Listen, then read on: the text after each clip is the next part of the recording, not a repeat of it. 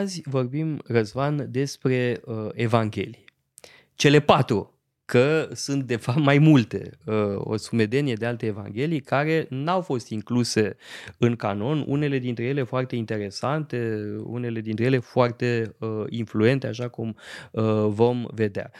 Ne ocupăm așadar de cele patru evanghelii canonice, Marcu, Matei și Luca, adică evangheliile sinoptice și, evident, Evanghelia lui Ioan. Uh, trebuie spus uh, de la început că um, um, problema datării este foarte uh, discutată. Uh, noi vom prezenta varianta mainstream uh, în această privință și anume că ordinea redactării e Marcu, Matei, Luca, Ioan uh, și că ele sunt scrise toate după anul 70 uh, până în anii 90 uh, pentru Evanghelia lui Luca. Uh, mhm. Există și alte uh, teorii pe care, pe care însă nu le găsesc convingătoare. Uh, unele au argumente interesante, dar nu le găsesc convingătoare până la capăt. Ce mi se pare important este că Evangheliile marchează, de fapt, separarea creștinismului de iudaism. E poate mai pregnant în anumite evanghelii, de pildă la Matei avem de-a face cu uh, un autor care în mod evident se adresează unui public evreiesc uh, sau cu un background uh, evreiesc și e foarte uh, atent să marcheze uh, diferențele între uh, credința uh, lui Isus, învățătura lui Isus și iudaism. Uh, pentru Matei, uh, Isus este un nou Moise, asta este ideea centrală pentru că se adresează unui public, uh, să zicem, iudeo-creștin, preponderent iudeo-creștin, în timp ce Luca uh, se adresează uh, unui public de cultură greacă. Deci cel mai probabil să le zicem păgâno-creștini, adică creștini cu un background păgân, dar convertiți la creștinism de la păgânism. Oricum, faptul că sunt patru evanghelii este o bogăție extraordinară, pentru că avem patru perspective diferite asupra acelorași evenimente. Când e vorba de Evanghelie, cred că în primul rând trebuie să avem în minte uh, faptul că ele n-au fost menite să fie scrise. La început sunt tradiții care la un moment dat ajung să fie scrise. De altfel, culturile antice sunt culturi orale, în primul rând. Uh, ele au ajuns să fie scrise probabil în jurul anului 70 și după aceea, uh, pentru a circula mai ușor, pe măsură ce creștinismul se dezvoltă. Iată, dar primele uh, texte creștine, trebuie să spunem asta, sunt epistolele lui Pavel. Uh, epistola către tesaloniceni, epistola către galateni, sunt primele texte creștine. Da, da evangheliile nu sunt primele. Ele sunt scrise într-un stil accesibil. Dacă comparăm felul în care scrie Platon, de pildă, felul în care scrie Sofocle, da, scriu tot în greacă, dar bineînțeles foarte puține legături cu greaca din Evanghelii, pentru că Evanghelii trebuia să ajungă la cât mai mulți oameni. Deci, stilistic nu se neapărat la fel de impresionant. Există și aici diferențe. Uh, probabil prima Evanghelie Marcu, Uh, nu prezintă un stil atât de rafinat cum avem la da, Luca. E cea mai simplă într-un exact. anume da. sens. Și de asta mulți spun că ar fi prim. Acum, interesant este atunci când citim Evanghelie să ne gândim ce avea în minte autorul, de ce a scris, ce problemă prezintă și cum vrea să o rezolve. Și cui se adresează. Cui se adresează, pentru că există ispita de a le citi la grămadă și de a uh, elimina diferențele dintre Evanghelii, de a încerca să găsim într-un comun, ceea ce sigur e foarte important. Numai că trebuie să respectăm faptul că sunt patru documente diferite și trebuie să vedem care este noimea pentru care există patru documente diferite. Că nu vorbesc la fel și nu vorbesc, uh, uh n-au aceeași... este un uh, argument în favoarea uh, diversității, pentru că uh, perspectivele sunt diferite, da, uneori sunt no. contradicții, uh, dar uh, ele provin din preocupările ideile uh, autorilor. Da, uh, un exemplu pe care noi l-am mai discutat, uh, de pildă, faptul că la Matei uh, se închină în fața lui Isus niște intelectuali, magii, vin și se închină în fața lui, în timp ce la Luca se închină păstorii. Ori Evanghelia lui Luca Uh, repetă uh, mereu că Isus a venit pentru cei săraci, pentru cei oropsiți. Sigur, asta e o idee pe care o regăsim și în celelalte evanghelii, dar la Luca accentul este și mai puternic uh, pe această dimensiune. La Matei, în fericire, avem fericiți cei săraci în duh, pe când la Luca, fericiți cei săraci, punct. Și dacă nu-i destul de clar, repetă, vai vouă bogaților. Deci avem un accent pus pe uh, sărăcie și asta mi se pare extrem de important. Aș spune că Evanghelia lui Luca este în primul rând Evanghelia compasiunii. Uh, Evanghelia lui Matei ne prezintă un Isus rabin, ceea ce era Isus este un mm. rabin, un rabin excentric, dar un rabin uh, și ideea principală la Matei este relația între învățătura lui Isus și legea lui Moise. Isus este noul Moise și n-a venit să abolească legea, ci să o desăvârșească. În timp ce la Marcu, Isus este un om de acțiune uh, este un taumaturg în primul rând și foarte important, el uh, se exprimă foarte scurt, Uh, la Marcu vorbește cel mai puțin, acționează, uh, vorba aceea, fapte, nu vorbe, vorbe destul de puține, iar vorbele nu sunt înțelese. Uh, în timp ce la Ioan Isus este foarte locvace, iar la, Isu, la Ioan Isus este Dumnezeu. Uh, este spus cât se poate de clar, e Fiul lui Dumnezeu, e Logosul încarnat. Avem patru perspective care nu se contrazic, uh, se completează și la urmă urmei firesc. Dacă uh, se întâmplă un eveniment și îl povestim mai mulți, vom prezenta fiecare un unghi diferit. Ceea ce am înțeles, ceea ce ne interesează, până la urmă la fel e și în cazul lui Socrate. Uh, avem perspectiva lui Platon și perspectiva lui Xenofon, care nu rimează întotdeauna. Sigur, e vorba despre aceeași persoană, dar uh, scrierile sunt diferite.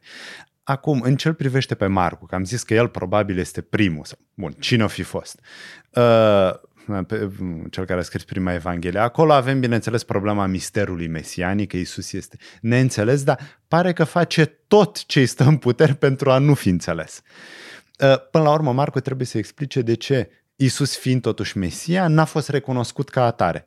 De ce chiar poporul evreu l-a respins? Asta este marea problema lui Marcu. Uh, la Luca avem problema cu uh, nimeni nu este profet în țara sa, că de acolo vine celebra Și universalitatea Și universalitatea care se continuă în faptele apostolilor, dar vom vorbi într-un episod viitor despre asta. Matei, cum uh, foarte bine spune, aici sunt evanghelie sinoptice pentru că sunt cam aceleași episoade, sursa comună este Marcu și mai este probabil o sursă comună așa numită Q. Numai că nu avem această sursă, a fost reconstruită de specialiștii care au citit uh, Da, însă această uh, ipoteză care are o veche, veche. Uh, istorie e cumva uh, confirmată, parțial cel puțin, de descoperirea Evangheliei lui Toma. Ehm, care e o colecție de ziceri de ale lui Isus. Ori, ă, ce spun cercetătorii, ce spun specialiștii, este că sursa Q ă, era ă, o colecție de ziceri, la fel ca Evanghelia lui Toma.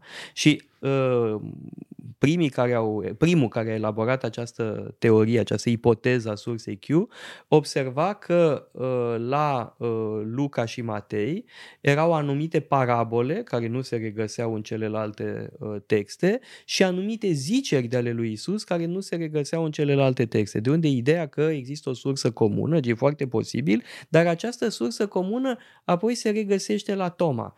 Hmm. Iar Evanghelia lui Toma, sigur că are niște adaosuri, poate de sorginte gnostică este extraordinar de interesantă. Dintre Evangheliile apocrife e poate nu îndrăznesc să spun cea mai, dar poate cea mai uh, interesantă. Și sigur, această sursă comună, Q, nu trebuie neapărat să fi fost scrisă.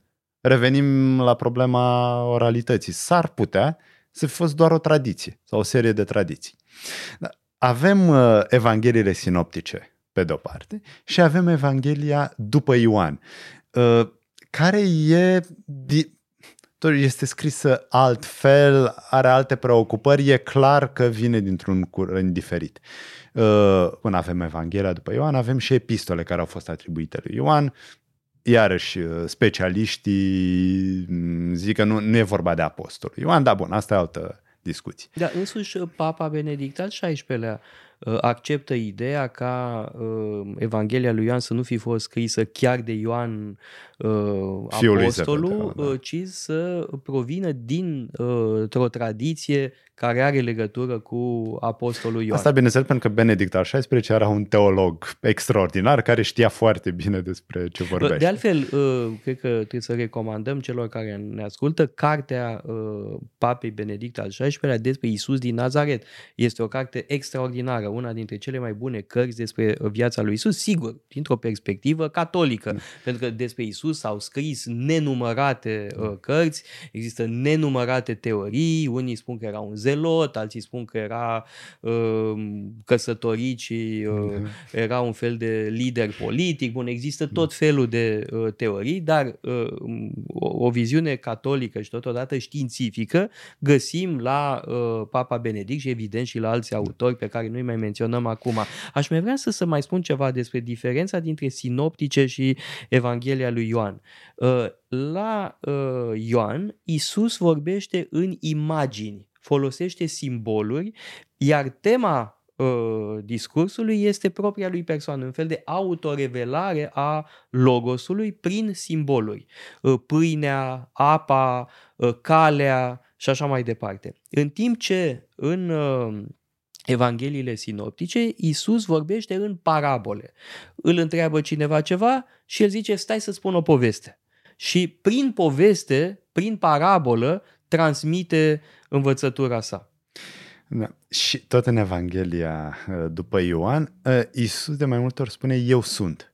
Ceea ce e foarte important. Și bine, în celebru prolog uh, al Evangheliei după Ioan, avem la început, la început era cuvântul și cuvântul era Dumnezeu și Dumnezeu era cuvânt. Bun, acum, logos Termenul poate să însemne și rațiune, poate da. să însemne mai multe log. lucruri. Aici vreau să ajung pentru că asta ne ajută să facem legătura cu ce am vorbit data trecută, cu Filon. Uh, pentru că, ce spune Filon? În prima zi, Dumnezeu a creat ideile, arhetipurile. În mintea divină, această minte divină este logosul. Asta se leagă, bineînțeles, de ce spune Evanghelia după Ioan. Dacă la uh, început era cuvântul, la început era logosul, poate că este tocmai lucru despre care vorbea Filon din Alexandre. Deci avem o dezvoltare a unei teme iudaice și platonice. Uh, de fapt în Evanghelia după Ioan. Și de asta cred că e mm, mm, deseori foarte interesantă pentru filozofi, pentru filozofi și pentru teologi Evanghelia după Ioan, poate mai mult decât celelalte, tocmai pentru că are mereu această dimensiune metafizică, această legătură cu tradiția evrească de cel mai înalt nivel intelectual și, bineînțeles, mm, o punte, e o punte de legătură spre uh, gândirea greacă spre gândirea platonică. Ă, aș mai vrea să formulez un sfat de lectură pentru cei care ne urmăresc și anume să ă, compare ă, fiecare episod Uh, fiecare discurs uh, de-a lui Isus în diferitele variante. Uh, variante ale unor parabole, variante ale unor ziceri de ale lui Isus, pentru că aceste diferențe conțin toată sarea și tot piperul. Uh, am văzut uh, cu acea diferență între Matei și Luca. Uh, să luăm toată cuvântarea, uh, toată predica de pe munte. Poate cel mai important discurs din istoria omenirii. După părerea mea, cel mai important, cel mai influent discurs din întreaga omenire. A, a schimbat uh, fața uh, lumii. Uh, dar să comparăm predica de pe munte uh, la uh, Matei cu predica de la câmpie uh, la Luca și vedem diferențele. Uh, sunt diferențe de asemenea de atmosferă. Uh, la Matei, Isus se naște într-o, într-o lume tragică, într-o lume dominată de un tiran abominabil, uh, în timp ce uh, la Luca, Isus se naște ca o floare, înconjurat de ciobănei, de mm. animale pașnice și vedem o familie evreiască pioasă și extrem de simpatică. Da, e o, o cu tot o altă atmosferă. Da? Și aceste diferențe sunt toată sarea și piperul uh, și uh, ne ajută să uh, pătrundem uh, mesajul lui Isus din mai multe unghiuri. Și cred că există, poți avea și preferințe. Știi bine că am o preferință pentru Luca. Uh, tu poate, nu știu, pentru cine. Pentru Marcu, e cea mai scurtă evanghelie de aia. Nu, mie îmi place Luca pentru că a scris cel mai mult. Pentru că Luca, să nu uităm, a scris și Evanghelia și Faptele Apostolilor, care trebuie citite împreună pentru că de fapt sunt o singură carte. Iar despre asta vorbim data viitoare în legătură cu Sfântul Pavel. Uitați-vă pe site-ul paleologu.com, avem o sumedenie de cursuri pasionante și mai cu seamă o pleiadă de lectori excelenți.